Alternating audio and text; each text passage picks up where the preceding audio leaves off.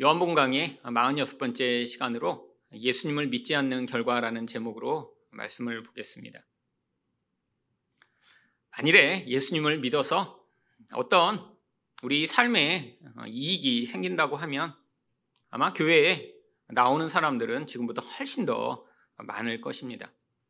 그 이익이 더 구체적이고 또 큰 것일수록 아마 더 많은 사람들이 교회에 나오겠죠. 그런데 그 이익이 엄청나게 큰 것이 아니더라도 예수님을 실제 믿지 않는데도 교회 나오는 사람들이 많아지는 경우가 있습니다. 바로 미국에 있는 한인교회의 예입니다. 미국에 이민을 가거나 유학을 가면 사실 새로운 곳에서 정착하는 거 쉽지 않습니다. 그런데 대부분 이렇게 미국에 처음 간 분들을 정착하거나 또 그곳에 살 수 있도록 돕는 그런 일들은 다 교회를 통해 일어납니다. 맨 처음에 누군가 처음 어느 지역에 오셨다고 하면 주변에 있는 성도나 또 목사님이 연락을 해서 차를 태워주는 일, 집 사는 일, 또 물건 사는 일, 또 심지어는 직업까지 소개해주며 정말 몇 개월간 공을 들여 사람들을 도와줍니다. 그리고 교회에 와서 또 일주일에 한 번씩 맛있는 한식을 먹고 또 사람들과 또 만나고 교제하는 이 일. 예수를 믿지 않는 사람도 그렇게 미국에 와서 처음 교회에 나가게 되고 또 그것이 익숙해지는 경우들이 많이 있습니다. 또 미국에서 이렇게 아무리 외국에 이민을 가고 산다고 하지만 결국 사람들이 관계를 맺고 살아가는 일은 결국 자기 나라 사람들과 관계를 맺고 살아가게 되어 있습니다. 그래서 특히 교회에 이렇게 나오면서 한국 사람이 한국 사람들을 만나고 또 그 사람들과 관계를 맺어 어떤 일들을 하고 하는 일들이 계속 벌어지기 때문에 이렇게 교회를 왔다가 떠나지 않는 경우들이 많이 있습니다. 그런데 그렇게 아주 작은 이익이라고 하더라도 교회에 왔다 떠나지 않는 사람들이 나중에 교회에 오래 다니게 되면서 거기서 직분을 받게 되고 또 교회의 아주 중요한 멤버가 되면서 그때부터 아주 어려운 일들이 벌어지는 경우들이 많이 있습니다. 제가 미국에 있으면서 많은 목사님들을 통해 이 미국에 있는 한인교회의 많은 문제와 어려운 이야기들을 정말 아주 귀에 못이 박히도록 들었습니다. 도대체 한국이라면 상상도 못할 일들이 교회 내에서 벌어지더군요. 한 목사님은 너무 교회에서 스트레스를 많이 받으셨는데 이유가 뭐냐면 자기가 설교를 하면 몇몇 분들은 커다란 신문지를 갖다 이렇게 펴놓고 거기서 넘기면서 읽는데요. 아, 설교 듣기 싫다는 거죠. 아, 그럼 교회를 안 나오시면 되겠는데 그분이 장로님이시래요. 근데 큰 신문지를 펴놓고 앞에서부터 착착 넘기면서 설교를 시작하면 그렇게 하고 있는데 설교단에 설 때마다 가슴이 떨리고 소리를 지르고 싶고 부들부들부들 정말 자기가 미쳐가는 것 같다고. 근데 그렇게 하시다가 결국 어느 날 월요일 날 한국에 돌아가는 비행기 표를 예매해 놓고 주일 날 설교 때 나 내일 한국 갑니다 하고 사임하고 한국에 돌아오셨더라고요.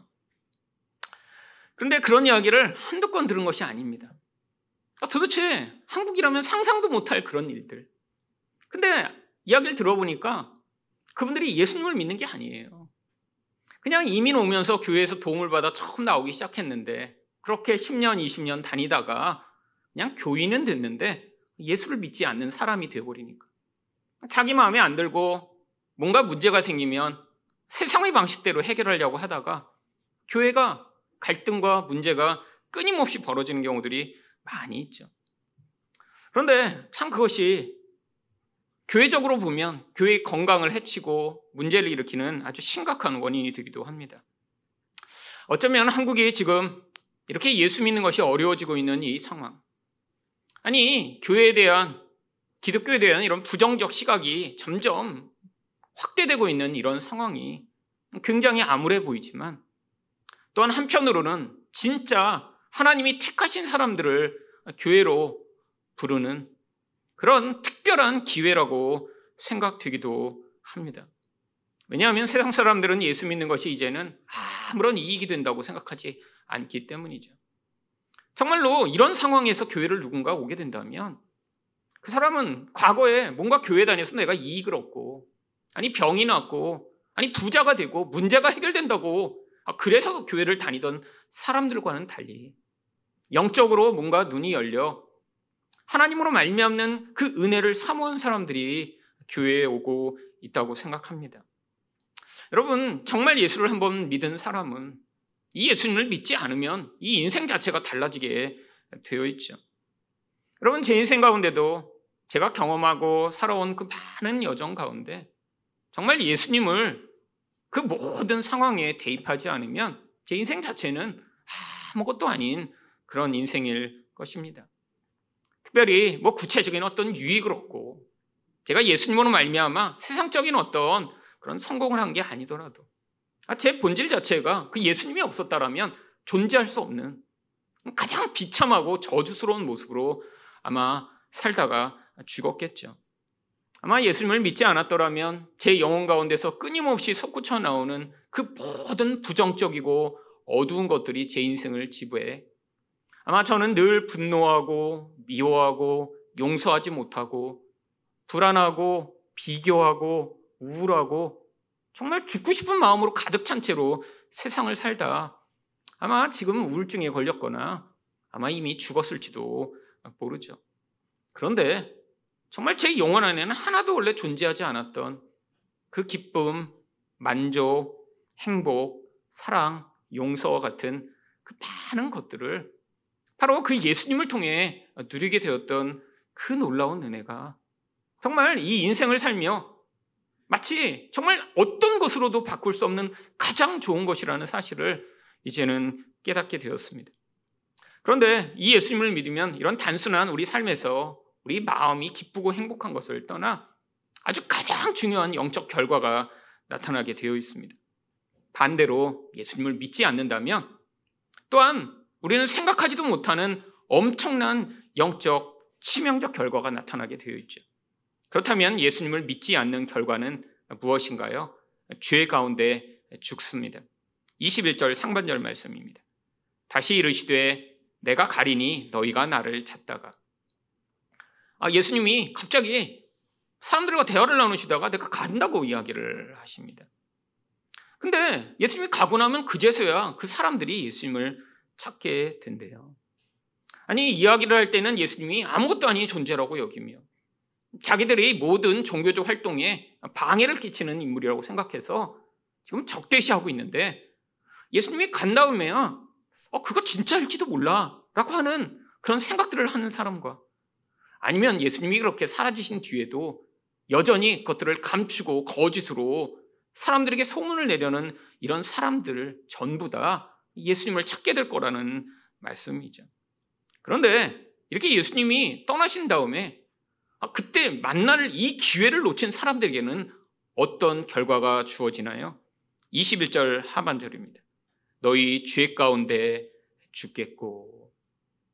아, 지금 예수님과 대화를 하며 예수님이 하나님이시며 아, 그들에게 꼭 필요한 분이라는 사실을 지금 깨달아야 하는데 이렇게 예수님을 밀어내고 거부하고 반대하다가 예수님이 떠나시고 나면 그때는 예수님을 만날 기회가 없다라고 하는 것이죠.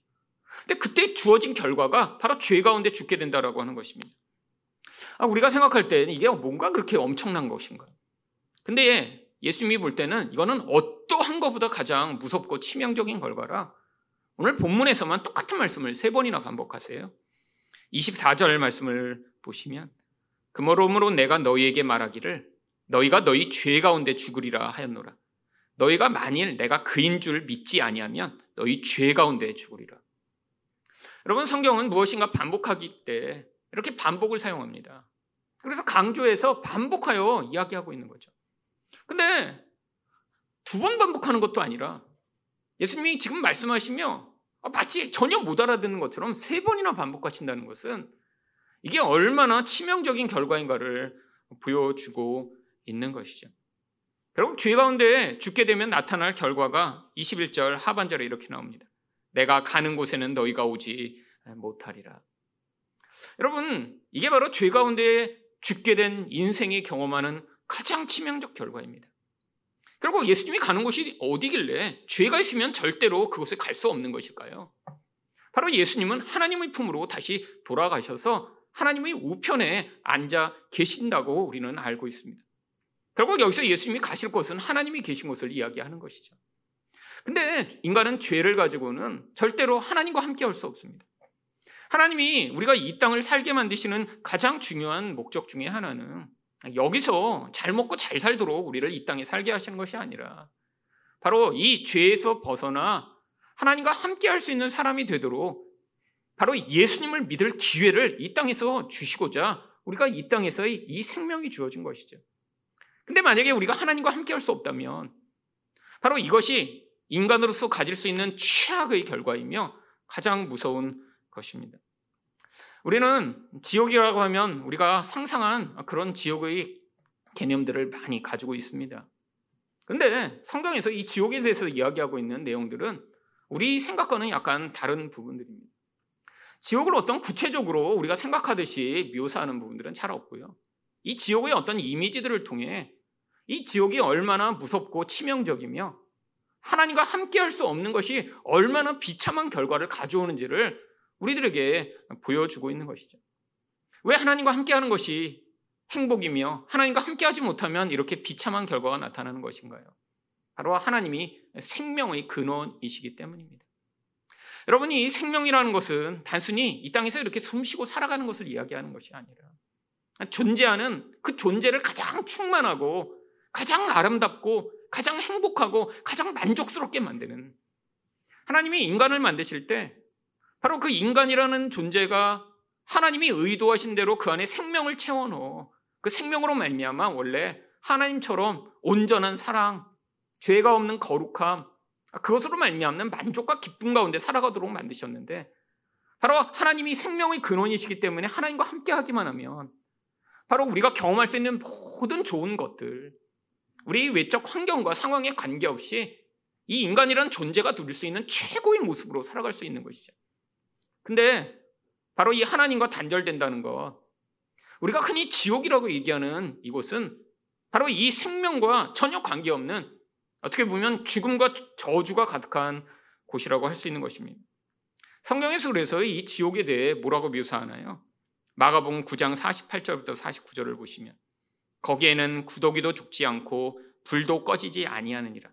사람마다 불로써 소금 치듯함을 받으리라. 여러분 이것은 지옥이 이렇게 구더기가 있고 뭐 불이 있다라는 것을 묘사하는 게 아니라 이 지옥의 어떤 상태를 우리에게 이미지로 보여주고 있는 것입니다. 여러분 불이 막 타고 있으면 거기 구더기가 계속 살 수 있을까요? 그럼 구더기 구이가 됐겠죠. 아니 그 불타는 곳에 이 조그만 구더기가 어떻게 살아요? 근데 이런 모순된 이미지로 뭘 보여주고 있는 것이죠? 이 불이라고 하는 것이 고통은 주고 심판의 도구가 되지만 이런 구더기와 같은 미물조차도 거기서는 죽을 수 없는 그런 곳임을 보여주는 것입니다. 그러니까 영원한 심판이 계속된다는 거예요. 아, 그게 불이던 뭐 어떤 사람이 생각하던 그런 뭐 마귀가 꼬챙이로 찌르는 것이든 아니면 얼음 속에 들어가는 것이든 아니면 불교에서 묘사하듯 이렇게 똥통에 들어가서 천년에 한 번씩만 숨을 쉬러 나오는 것이든 어떤 것인지는 모르지만 이런 심판이 끊임없이 주어지는데 아니 구더기와 같은 미물도 죽지 않고 그 고통을 영원히 다며 존재하는데 근데 이 심판의 도구가 되는 불이 어떻게 미치냐면 불로써 소금 치듯 함을 받은대요. 여러분 소금을 칠 때 어디에 소금을 치나요? 상하지 말라고 그런 쉽게 상하는 그런 물건에 소금을 칩니다. 대표적인 게 물고기죠. 여러분 물고기에 소금 칠 때 그냥 겉에서 대충 뿌리고 마나요? 아니에요. 잘 상하는 악, 뭐 아감이나 내장이나 이런 부분이 소금이 잘 치도록 배도 열어서 거기도 툭툭툭 치고 아니, 아가미도 이렇게 벌려갖고 그 안에도 소금 팍팍팍 치고 소금을 골고루 빠지지 않고 구석구석 다 쳐야 상하지 않습니다. 뭘 얘기하는 거냐면 이 심판이 얼마나 구체적이고 세밀하게 구석구석 임할지를 보여주고 있는 거예요. 아, 피할 수가 없다라는 거예요. 아니, 불꽃이 가서 그 심판당하는 대상에게 미치는데 아니 어디 조금이라도 숨어서 이렇게 피할 수 있는 그런 게 아니라 마치 생선을 뒤집고 내장을 열어 소금을 듬뿍 쳐서 골고루 소금이 영향 미치듯 이 하나님의 심판의 손길이 그 지옥에 있는 모든 존재에게 하나도 빠지지 않고 미치게 됨을 이야기하고 있는 것입니다. 여러분 그런데 이 지옥은 단순히 이런 것에 끝나지 아니하고 또한 이 지옥의 이미지에 대해서 예수님은 나사로의 비유에 이렇게 또 말씀하십니다. 누가 보면 16장 23절부터 24절입니다. 그가 음부에서 고통 중에 눈을 들어 멀리 아브라함과 그의 품에 있는 나사로를 보고 이 그는 누군가요? 바로 부자죠. 아니 그 부자라고 첫 지옥에 간 것이 아니라 부자로 살면서 자기 집 그런 문간에서 고통하는 나사로를 기억하지 않고 자기 배만 불린 사랑이 하나도 없는 그런 삶을 살았던 자의 그런 모형입니다. 아, 이 땅에서 자기만을 위해서 살았던 존재. 아니, 이런 존재는 지옥에 갈 수밖에 없다라는 거예요. 예수님을 믿어 진짜 이 자기 사랑에서 벗어난 자는 그래서 하나님의 사랑이 그의 영혼 가운데 임하기 때문에 바로 이렇게 자기 눈앞에서 고통하는 다른 대상을 이렇게 그냥 바라만 보고 있을 수 없다는 것이죠. 결국 이 부자는 하나님을 믿지 않고 자기 욕심에 따라 세상을 살았기 때문에 지옥에 갈 수밖에 없었습니다. 그런데 그가 지옥에서 어떻게 반응하나요? 24절입니다. 불러 이르되 아버지 아브라함이여 나를 긍휼히 여기사 나서를 보내어 그 손가락 끝에 물을 찍어 내 혀를 서늘하게 하소서 내가 이 불꽃 가운데 괴로워하나이다. 아, 물론 이것도 예수님이 우리에게 보여주신 이미지입니다. 뭐 이렇게 천국과 지옥이 이렇게 그냥 가까이 붙어갖고 아, 지옥에 가서도 막 이렇게 천국이 다 보이고 근데 그러면 더 고통스러울 것 같아요. 그렇잖아요. 자기는 이렇게 너무 고통하는데 옆에 이렇게 천국이 보인다면 더 고통스럽겠지만 근데 이것을 통해 뭘 보여주고 있는 것이죠? 여러분 지옥에 가서도 이 인간의 감각이 계속된다라고 하는 사실을 보여줍니다. 여러분 이 감각이라는 것이 아주 세밀하고 아주 예민한 채로 이 지옥에서 계속된다니요. 아, 이거 참 고통스러운 것이죠. 여러분 이 땅에서도 어떤 종류의 감각이 예민한 사람들이 있습니다. 여러분 사실 살기 되게 힘들어요. 여러분 귀가 너무 예민하다고요? 그러면 너무너무 힘듭니다. 아주 작은 소금에도 예민해요. 아, 이런 사람들은 2층에서 누가 지나만 가도 어, 저거는 아저씨가 지나간다. 어, 저거는 엄마가 지나가네? 이거는 15살짜리 중학생이 지나가고 다 알아요. 아, 삶이 그런데 얼마나 불편하고 힘들겠어요. 여러분 냄새가 예민하면요 못 삽니다. 아, 저도 가끔씩 이렇게 머리가 아플 때가 있어요. 근데 이상하게 머리만 아프면 이 코가 예민해집니다. 그래서 모든 종류의 냄새가 다 맡아져요. 사람이 지나면 어? 이상한 냄새가 나서 보면 그게 사람 냄새예요. 평소엔 전혀 못 맡는데 뭔가 머리가 아프다는 게 이쪽으로 가는 혈류가 약간 이상해지면서 이 코가 자극이 되나 봐요. 그래서 평소에 맡지 못하던 모든 게 다 냄새가 맡아집니다. 심지어는 제가 들고 있는 이런 핸드폰 냄새도 막 냄새가 맡아져요. 아, 못 살겠어요. 그 냄새 때문에 막 토할 것 같고. 근데 보니까 그게 임신하면 입덧하는 그런 느낌인가 봐요. 그래서 냉장고를 열지 않았는데 냉장고에 있는 반찬 냄새가 다 맡아집니다. 여러분 정말 못 살아요. 죽을 것 같아요. 근데 저는 아주 가끔씩 경험합니다. 여러분 근데 인간이 가지는 이런 모든 감각은 다 예민한데 이것들이 고통 가운데 채워지지 않아요. 지금 이 부자도 가서 목이 너무 말라요. 근데 감각으로 이걸 채우고 싶어요. 근데 그 결핍은 극대화됩니다. 이게 고통이죠. 여러분, 귀가 예민한 사람이 아, 그런 커다란 스피커 앞에서 아, 그런 음악 집회를 하는데 가서 그 앞에 서 있다고 생각해 보세요. 여러분, 어떤 사람들은 돈 내고 그 앞자리에 가서 앉으려고 하지만 아마 그 사람한테는 그게 지옥일 것입니다. 여러분, 이게 바로 지옥의 상태예요. 인간이 가지는 그 결핍은 극대화되는데, 그리고 우리 감각은 예민해지는데, 하나도 채워지지 않는 상태예요. 여러분, 그뿐 아닙니다. 마태복음 8장 12절을 보시면, 그 나라의 본자손들은 바깥 어두운 데 쫓겨나 거기서 울며 이를 갈게 되리라. 물론 여기는 또 지옥인데 어둡대요. 아니, 다 모순됩니다. 아니, 불이 막 펴 있으면 밝아야 되는 거 아닌가요? 아니에요. 이건 다 지옥의 이미지입니다. 왜 어둡냐? 하나님의 영광과 하나님의 임재로부터 완전히 반대되는 곳이라 어둡다고 묘사하는 거예요. 죽음의 색깔, 죄의 색깔, 하나님의 은총과 관계없는 그런 색의 어두움이기 때문에 어둡고 검은 거예요. 근데 거기서 어떡합니까? 울며 이를 갈아요. 여러분 언제 우나요? 부정적 감정이 극화될 때 웁니다. 특별히 여기서 이 울음은 내가 원하는 게 하나도 주어지지 않고 너무 억울하고 너무 슬프고 너무 분할 때 이를 갈면서 웁니다. 여러분 슬퍼서 우는 거랑 이를 갈면서 우는 건 차이가 있죠. 여러분 이를 바닥바닥 갈면데 근데 울 수밖에 없는 그런 상황 너무 억울할 때 너무 화날 때 그럴 때 이를 갈면서 울잖아요. 여러분 인간이 이 영혼 안에 있는 이 모든 부정적 감정이 폭발하듯이 증가돼. 그 감정을 자기가 통제하지 못할 때 너무 화나서 죽을 것처럼 고통스러운 그 감정이 사로잡히는 모습을 보여주는 것이죠. 여러분 이 땅에서 많은 사람들이 경험하는 그런 그 감정들, 근데 특별히 부정적 감정들. 여러분이 아, 난 정말 옛날에 그때 너무너무 화났어 한 것이 곱하기 만 배. 그때 너무너무 슬펐어 한 그 슬픔의 곱하기 만 배. 그때 너무너무 우울하고 너무 죽을 것 같아서 생각했던 그 감정의 수만 배가 아마 극대화된 채로 지옥에서는 그 부정적 감정들이 영혼 안에서 폭발하듯이 솟구쳐 나오는 곳이 바로 지옥인 것이죠. 여러분, 우리는 이 땅에서 하나님의 은총과 은혜, 또 하나님의 심지어는 일반 은총으로 말미암아 아 무엇인가 필요한 것들이 채워지는 그런 삶을 살고 있습니다.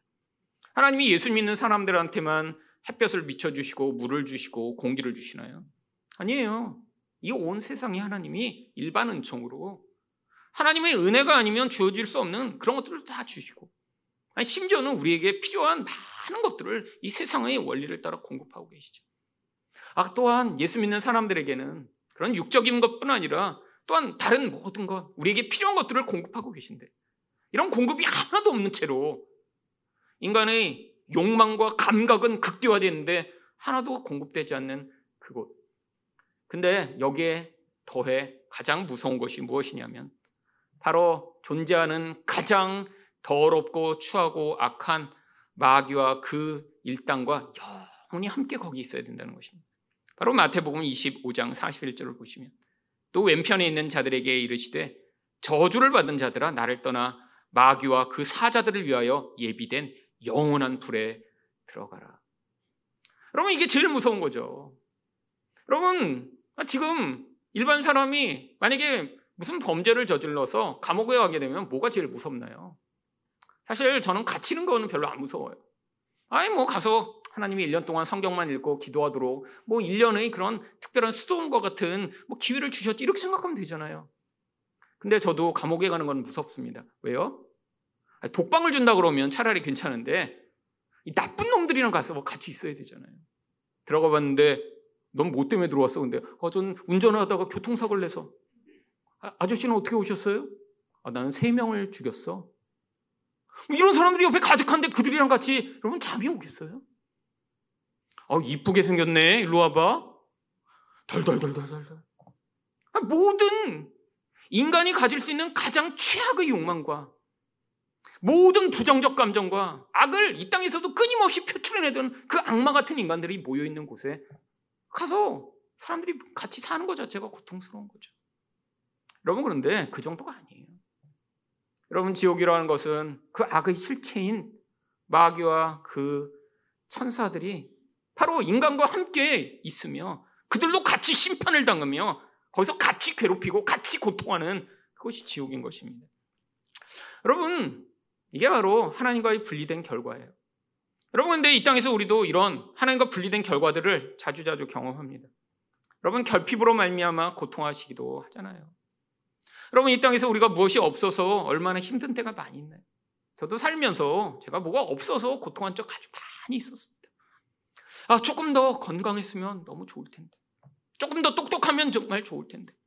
아, 조금만 더 내가 돈이 많았으면 좋을 텐데. 아, 조금만 더 키가 컸으면 좋을 텐데. 아, 너무나 많은 결핍이었어요.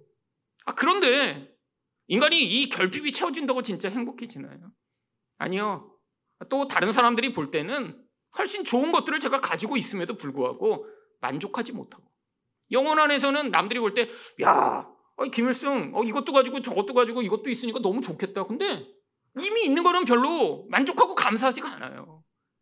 늘 내가 없는 것만을 바라보며 아, 남들은 저걸 가졌는데 왜 나는 없지? 진짜 문제가 되는 것은 내 상황 가운데 뭐가 채워지고 채워지지 않는 게 아니라 영혼 안에 있는 불만족과 영혼 안에 있는 욕망이었죠. 여러분, 바로 이게 인간의 실체입니다.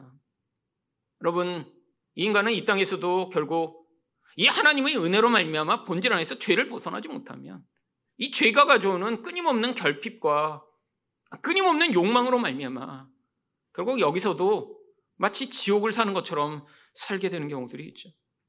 하나님이 왜 예수를 믿는 사람들에게도 이런 결핍을 이런 욕망이 채워지지 않음을 때로는 우리 영혼을 휩쓰는 이런 부정적 감정들을 경험하게 하시는 것일까요?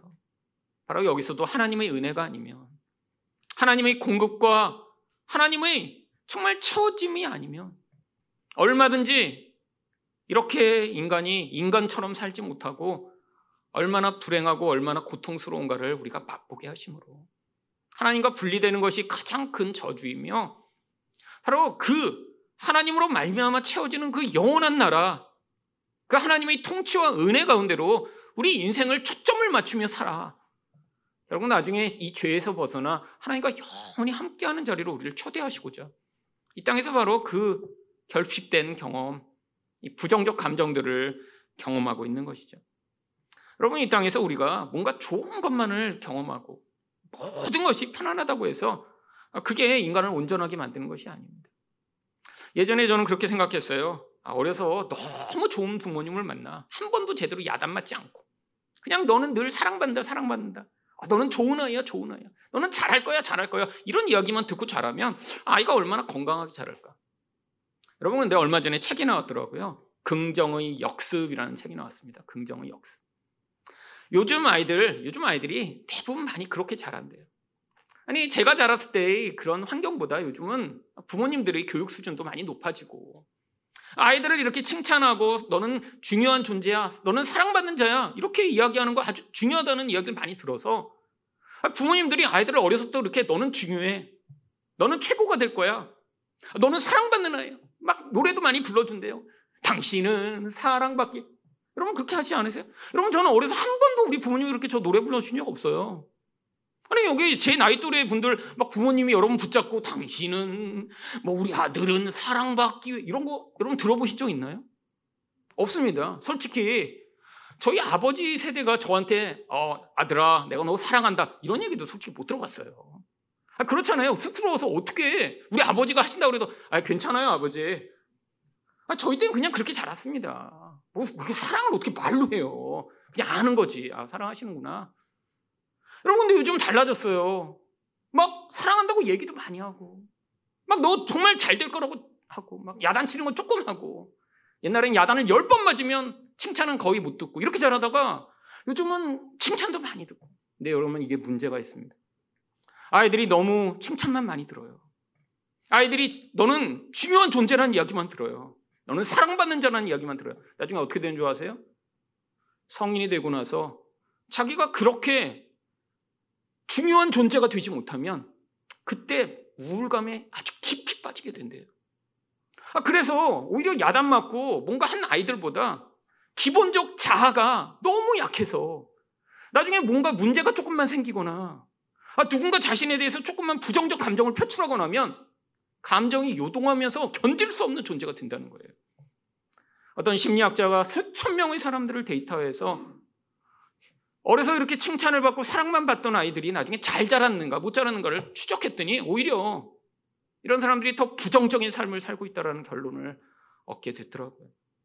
여러분 인간은 아무리 이렇게 좋은 환경에서 자라도 우리 안에 근원적인 공백이 존재하고 있습니다. 여러분 하나님의 사랑이 아니면 채워줄 수 없는 곳이에요. 여러분 그래서 하나님이 이 땅에서 이런 우리가 좋은 환경에 있거나 좋지 못한 환경에 있거나 결국 우리 내면 안에서 경험되는 이런 모든 아픔과 상처와 결핍을 통해 바로 하나님의 은혜를 사모할 수 있도록 이 자리에 우리를 초대하고 계신 것이죠. 결국 이 땅에서 우리가 이런 과정들을 지나가며 아, 사람도 나를 채우지 못하는데 우리 하나님이 어떠신 분이신가? 그분을 만나 그분의 은혜로 말미암아 그것들을 사모하고 살아가도록 하셔서 결국 우리가 나중에 죽음 이후에 이 죄를 벗어나 하나님과 영원히 함께하게 가게 되는 것을 우리가 사모하는 자리에 설 수 있도록 하나님 바로 이 땅에서는 우리가 이런 부정적이고 결핍된 환경과 상황 또한 허용하시는 것입니다. 그런데 지금 예수님이 이런 영적 이야기를 하고 계신데 유대인들은 전혀 이해를 못하고 있어요. 그래서 22절에서 이들이 뭐라고 이야기하나요? 유대인들이 이르되 그가 말하기를 내가 가는 곳에 너희가 오지 못하리라 하니 그가 자결해 하려는가? 아니, 자기 혼자 어디 간다고 그러는데 지금 자살하려고 그러는 거야? 지금 예수님과 이야기하는 수준 자체가 너무나 차이가 있는 거죠. 그랬더니 예수님이 23절에서 뭐라고 얘기하시나요?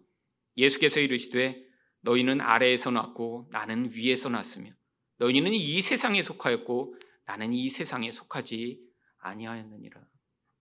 여러분 이게 바로 인간과 하나님의 아주 근원적 차이입니다. 근데 하나님을 만나지 못하면 아니 예수님을 믿지 않으면 이 땅에서 난 자로 이 세상에 속하다가 더 중요하고 더 가치 있고 온전한 그 영적 은혜와 행복을 누리지 못한 채로 바로 지옥이라고 부르는 땅에 갇혀버린 상태로 영원히 존재하게 되는 것이죠. 여러분 예수님을 믿음으로 이 땅의 상태에서 벗어나 하나님과 함께하는 그 축복과 은혜를 누리시는 여러분 되시기를 축원드립니다. 두 번째로 예수님을 믿지 않는 결과는 무엇인가요? 하나님의 말씀을 듣지 못합니다. 25절 상반절 말씀을 보겠습니다. 그들이 말하되 내가 누구냐? 아, 예수님이 나는 하늘에서 났고 나는 너희와 다르다라고 얘기하니까 아, 그럼 너가 도대체 누구야? 근데 예수님이 지금 앞에서부터 계속 말씀해 오시고 계신 거예요. 아, 우리는 이렇게 설교하느라고 지금 몇 절씩 잘라서 보고 있지만 지금 예수님이 앞에서부터 계속 바리새인들에게 내가 누구인지 내가 어떤 존재인지 지금 말씀하고 있는데 이들은 지금 못 알아채고 있어요. 그러니까 예수님이 25절 하반절에서 뭐라고 답을 하시나요? 예수께서 이르시되 나는 처음부터 너희에게 말하여 온 자니라.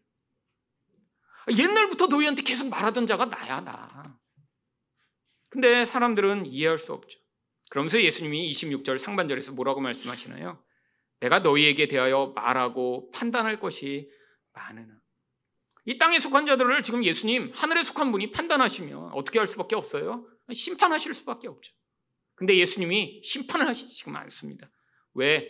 26절 하반절을 보시면 나를 보내신 이시가 참되심에 내가 그에게 들은 그것을 세상에 말하노라 하시되 지금은 예수님이 오셔서 하나님의 말씀을 대언하시는 자로 오셨기 때문에 예수님이 마지막에 하실 심판을 하시지 않고 지금은 그 하나님의 말씀만을 전달하고 계시다라고 하는 것입니다. 그런데 이렇게 하나님의 말씀만을 하고 계신데도 불구하고 27절에서 이 바리새인들은 어떻게 반응하나요? 그들은 아버지를 가르쳐 말씀하신 줄을 깨닫지 못하더라. 그러면 이게 예수님을 믿지 않는 가장 비참한 결과 중에 하나입니다. 아니 예수님이 하나님의 말씀만을 하세요. 예수님 자신도 하실 말씀이 많아요. 지금 예수님이 그들과 지금 대화하며 너희들은 어떤 존재인지 어, 지금 하신 말씀을 하는데 그 하나도 안 하시고 이 하나님에 대해서만 보여주시고자 지금 하나님 말씀만을 막 하고 계신데도 지금 넌 누구야? 라고 지금 받아들이지 못하는 이 사람들. 결국 사람들은 하나님의 말씀을 듣고도 하나님이 말씀하고 계신지 깨닫지 못하는 아니 귀머거리며 장님과 같은 상태라고 하는 것이죠. 근데 28절에서 예수님이 다시 한번 반복하십니다. 이에 예수께서 이르시되 너희가 인자를 든 후에 내가 그인 줄 알고 또 내가 스스로 아무것도 하지 아니하고 오직 아버지께서 가르치신 대로 이런 것을 말하는 줄도 알리라. 인자가 들린다는 것은 십자가에서 돌아가신다는 것입니다. 결국 이 사람들이 예수님을 십자가에 죽인 뒤에야 그분이 하나님이 보내신 분이라는 사실을 알게 된다는 것이죠. 물론 그들이 다 알게 되는 것이 아니라 결국엔 이 하나님이 하나님의 자리에 서셔서 나중에 이 십자가와 승천과 또한 심판의 자리에서 이 세상을 심판하실 때 결국 인정할 수밖에 없게 되는 이 모든 심판의 결국까지도 포함해 말씀하고 계신 것입니다. 결국 지금 깨닫지 못하는 이들은 나중에 심판대 앞에서 예수님이 심판자라고 하는 사실을 알게 되겠죠. 근데 지금 예수님을 믿으면 이들이 뭘 할 수 있어요? 하나님의 음성을 들으며 하나님과 관계를 맺을 수 있습니다. 결국 예수님을 믿지 못하면 나타나는 최악의 결과는 하나님을 만날 수도 하나님의 음성을 듣지도 못하는 것이죠. 여러분, 하나님과 관계를 맺는다는 것은 사실 인간이 가질 수 있는 최고의 축복입니다. 여러분, 이렇게 세상에서도 뭔가 유명하고 아, 뭔가 사람들에게 영향력을 끼칠 것 같은 사람들은 많은 사람들이 그 사람들과 관계를 맺고자 달려듭니다. 아, 평소에 그 사람을 나쁜 사람이라고 생각하고 아, 평소에 저런 인간이 뭐, 뭐야 라고 비판하던 사람도 그 사람이 어떤 힘을 갖고 있다라고 하는 순간에 그리고 그 힘을 가지게 될 거라고 하는 순간에 많은 사람들이 몰려들어요. 왜? 그들이 가진 그 좋은 것을 같이 나누어 갖기를 원하기 때문이죠. 여러분 그런데 사실 우리 하나님은 사랑이시며 우리에게 가장 좋은 것들을 풍성하게 주실 수 있는 분이십니다. 여러분 하나님과 관계를 맺는다는 건 이 세상에서 뭐 대통령 아는 정도와 어, 비교할 만한 것이 아니에요. 하나님은 인간을 만드신 분이시고 우리를 우리보다 더 잘하시는 분이시며 사실 우리에게 가장 필요한 것들을 주실 수 있는 최고의 분이시죠. 결국 진짜 하나님을 만나본 사람은 이 하나님으로 말미암는 그 은혜가 무엇인가 인생 가운데 아주 중요한 순간순간마다 존재하게 되어 있습니다. 하나님이 물론 어떤 영적 특별한 은혜를 주시거나 삶에서 어떤 도움과 은혜를 주시는 경우도 있죠. 근데 하나님이 우리에게 주실 수 있는 가장 큰 은혜는 하나님의 말씀으로 우리 의미 없는 인생의 의미를 찾고 길을 찾지 못하는 자들에게 길을 찾게 하시며 우리가 바른 결정으로 나아가야 할 발을 나아갈 수 있도록 인도해 주시는 것입니다. 물론 하나님이 우리 인생 가운데 구체적인 어떤 인도와 은혜를 베푸신 경우도 있어요. 근데 이게 전부가 아니에요. 사실 하나님이 우리에게 주시는 가장 큰 은혜는 우리와 함께 하시며 우리 인생 가운데 정말 말씀으로 말씀하셔서 그 말씀이 우리 삶이 의미가 되고 그 말씀이 우리 삶이 길이 되며 우리 삶에서 내가 나의 욕심을 따라 결정하고 어, 내 눈에 보이는 대로 걸어가려고 하는 우리 인생 가운데 하나님이 가장 선한 길로 인도해 나가시는 그 하나님의 말씀의 능력입니다. 여러분 그러니까 반대로 하나님의 말씀이 사라지며 하나님 말씀을 들을 수 없다라는 건 인간이 경험하는 가장 비참한 것이고 가장 무서운 결핍이죠. 그래서 아모스 8장 11절은 뭐라고 이야기합니까? 주 여호와의 말씀이니라 보라 날이 이를지라 내가 기근을 땅에 보내리니 양식이 없어 주림이 아니며 물이 없어 가람이 아니요 하나님의 말씀을 듣지 못한 기갈이라. 여러분, 이 중동과 같은 이런 더운 곳에 비가 내리지 않고 물이 없다면 참 고통스러운 일은 없을 것입니다. 근데 그럼 물이 없는 것보다 하나님 말씀의 기갈로 아니 말씀이 많은데 마치 홍수 가운데 물은 많은데 마실 물이 없는 것처럼 이 말씀을 들을 수도 없고 말씀으로 은혜 받지도 못하는 아니 이게 가장 무서운 기갈이며 고통인 것이죠. 여러분 제 인생에 하나님 말씀이 없었다면 저는 이 자리에 올 수도 없고 사실은 저는 살 수도 없는 존재였습니다.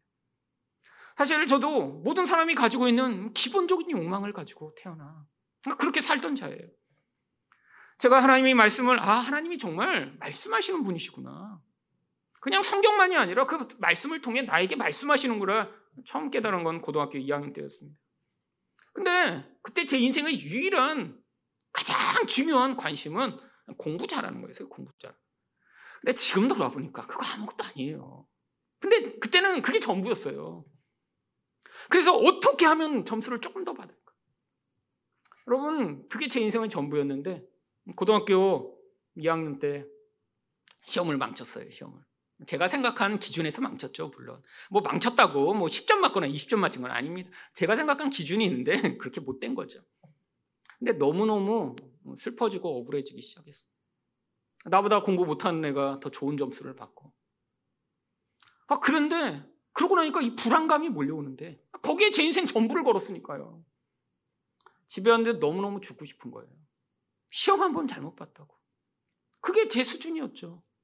아마 평생 그렇게 살 뻔했습니다. 뭔가 눈에 보이고 나중에 돌아보면 아무것도 아닌 거예요. 거기다 전부 걸어놓고. 그게 조금 망가지고 문제가 생기면 죽고 싶어 하는 그 정도의 수준. 여러분, 지금 돌아보면 정말 아무것도 아닌 일이에요. 여러분, 그때 제가 몇 점 맞았는지, 뭐를 그렇게 틀려서 그렇게 고민했는지 기억 하나도 안 나요. 근데 그때는 죽고 싶었고, 그때는 내 인생이 다 끝난 줄 알았어요. 근데 그날 너무너무 힘들고 고통스러워서 그래서 기도했습니다. 하나님, 이렇게 시험 망치고 저는 대학교를 갈 수 있을까요? 뭐, 그러고 울었겠죠, 아마. 근데 제가 그렇게 울고 있는데 그때 요한복음 3장 16절 하나님이 세상을 이처럼 사랑하사 그 말씀 가운데 아, 하나님이 나를 사랑하시는구나라고 아 그게 개인적으로 느껴지기 시작했습니다. 근데 그게 정말 처음이었어요. 아 하나님이 나를 사랑하시는구나. 아, 내가 시험을 못 봐도 사랑하시고 아, 내가 못난 자라도 사랑하시고 내가 키가 크지 않아도 사랑하시고 아니 내가 뭔가를 잘해서 나를 사랑하고 내가 이뻐서 사랑하시는 분이 아니라 그냥 내 모습 그대로 우리 하나님이 나를 사랑하시는구나. 아니 예전에도 많이 들었고 안다라고 생각했는데 아, 그날 깨닫기 시작했어요. 제가 밤에 정말 그게 너무 감동돼서 울기 시작했습니다. 아니 우리 부모님 저를 사랑하셨습니다. 근데 늘 제 안에 그 사랑을 어떻게 받아들였냐면 내가 공부를 잘하고 말을 잘 들으니까 사랑하시지. 우리 어머니가 늘 그렇게 얘기했어요. 우리 일승이는 말을 잘 들어. 아, 그리고 공부도 잘해. 그러니까 다른 말로 얘기하면 내가 너를 사랑하는데 너는 내 말을 잘 듣고 공부 잘하니까 내가 사랑하는 거야. 아, 조건의 사랑이죠. 제 안에 늘 불안한 거예요. 내 존재 자체가 이렇게 내가 뭔가 하는 것으로 아, 나를 평가하고 심지어는 우리 어머니 아버지마저도 내가 그렇게 하지 못하면 그럼 사랑하시지 않겠구나. 이게 제 근원의 불안이었던 거죠. 근데 하나님이 내가 시험을 가장 망쳤다고 생각한 날, 그래서 나는 의미가 없다라고 생각한 날, 나를 사랑하신다라고 말씀하시는 그날. 그게 제 인생의 시작이었습니다. 정말 그게 제 인생에서 너무 감동이었어요. 아니, 하나님도, 야, 너 조금만 더 하지. 아니, 조금 더 기도해야 되는 거 아니야? 아, 조금 더 거룩하게 살아야 되는 거 아니야? 조금 더 열심히 세상을 살아야 되는 거 아니야? 이렇게 말씀하시지 않고. 아니야, 나는 너를 그냥 그대로 사랑해. 제가 그 감동을 잊을 수가 없어서 엉엉 울다가 그거 잊어버릴까봐. 아, 성경이 다 기록되어 있는데 그때는 그냥 너무 그게 너무 제 영혼을 바꾸는 근원적 영향력이어서 집에 있던 메모지를 다 갖고 와서 거기다가 하나님은 나를 사랑하신다라고 그렇게 수백 장을 써서 벽에다 도배를 했어요. 벽에다. 그리고 제 공책마다 샌펜으로 써갖고는 너무 약한 것 같아서 볼펜 지우는 화이트를 가지고 거기다 다 공책마다 다 쓰기 시작했어요. 하나님은 나를 사랑하신다. 그러고 학교 가서 엄청나게 놀림 받았죠. 그 다음 날. 근데 그때는 잊어버릴 수가 없었어요. 잊어버릴 수가. 새로 태어난 것 같았거든요. 어떤 존재도 나를 그렇게 사랑한 적 없었는데, 아, 우리 하나님은 나를 사랑하시는구나. 여러분, 우리 인생 가운데 사실은 여러분도 돌아보시면 사실은 그 사랑, 그 은혜, 그 말씀이 여러분의 인생의 아주 중요한 순간마다 자리하고 있지 않으신가요? 여러분, 그게 바로 성도가 누리는 기쁨입니다. 아마 제가 그때 그 음성을 듣지 못하고, 아, 제가 여전히 그냥 교회는 다니지만, 아, 그냥 내가 열심히 노력하고 애써서 세상을 사랑하는 거야. 라고 살고 있었으면, 아마 저는 힘들고 지쳐 이제 더 이상 달리지 못하고 포기하고 주저앉았겠죠. 세상 사람이 더 해봐. 더 멋진 모습 보여야지. 더 애를 써야지.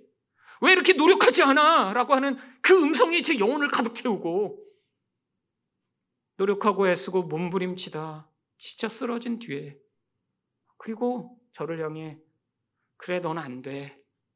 너는 불가능해라고 외치며 아마 좌절하고 포기한 채로 인생을 살고 있겠죠. 근데 하나님이 바로 그때부터 하시던 그 음성으로 제 인생의 가장 중요한 순간마다 말씀하여 주시고 깨닫게 하시고 죄를 내려놓게 하셔서 사실 이 자리에 오게 된 것입니다. 사실은 그렇게 살았으니까 제 영혼의 근원 감정은 불안함이었고 두려움이었고 남과 늘 비교하며 우월감과 열등감에 늘 사로잡히고. 아 그러니까 늘 완벽하고자 애쓰고 노력하는데 실패하면 깊은 좌절감에 빠져 자기를 책망하며 그렇게 살던 존재였는데. 하나님이 그렇게 말씀하여 주시고 이 하나님의 말씀의 은혜로 말미암아 점차 점차 그 영혼의 불안과 두려움으로부터 벗어나 옛날에는 맛보지 못했던 그런 행복과 기쁨과 은혜들을 맛보는 자리에 서게 된 것이죠. 여러분, 여러분은 지금 이 땅에서 그 하나님의 함께하신과 말씀으로 말미암아 이 지옥과 같은 우리의 영혼을 벗어나 하나님의 천국의 그 경험과 그 은혜를 맛보고 계신가요? 아, 물론 우리는 이 땅에서 우리 영혼 안에서 쏙 붙여 나오는 이 근원적 결핍과 고통으로 계속해서 그런 은혜 가운데 살 수는 없습니다. 하지만 때때로 들리는 하나님의 음성으로 위로받기도 하고 때때로 하나님이 주시는 그 은혜에 감동하며 눈물을 흘리며 그 고난과 결핍과 어려움으로부터 벗어나 아 이렇게 잠깐 맛보는 그 은혜로도 행복한데 하나님이 영원히 나와 함께 하시며 영원히 그 은혜와 생명으로 내 영혼을 채우실 그 나라를 사모하며 그 은혜의 자리에 가기를 애쓰는 여러분 되시기를 예수 그리스도 이름으로 축원드립니다.